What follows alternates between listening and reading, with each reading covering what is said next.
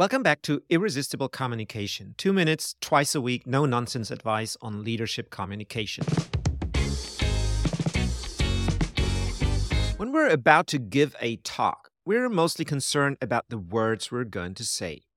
We're not so used to think about the space in between the words, the silence, but it's useful in many places.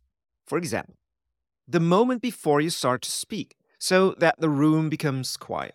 You don't want to talk against a murmur of words. You want the full attention of your audience from the very first word.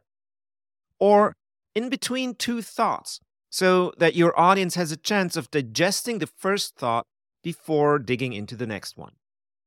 Or after an important statement, so that your audience can let it sink in and transfer your words into their own situation. That's what makes your talk concrete for them.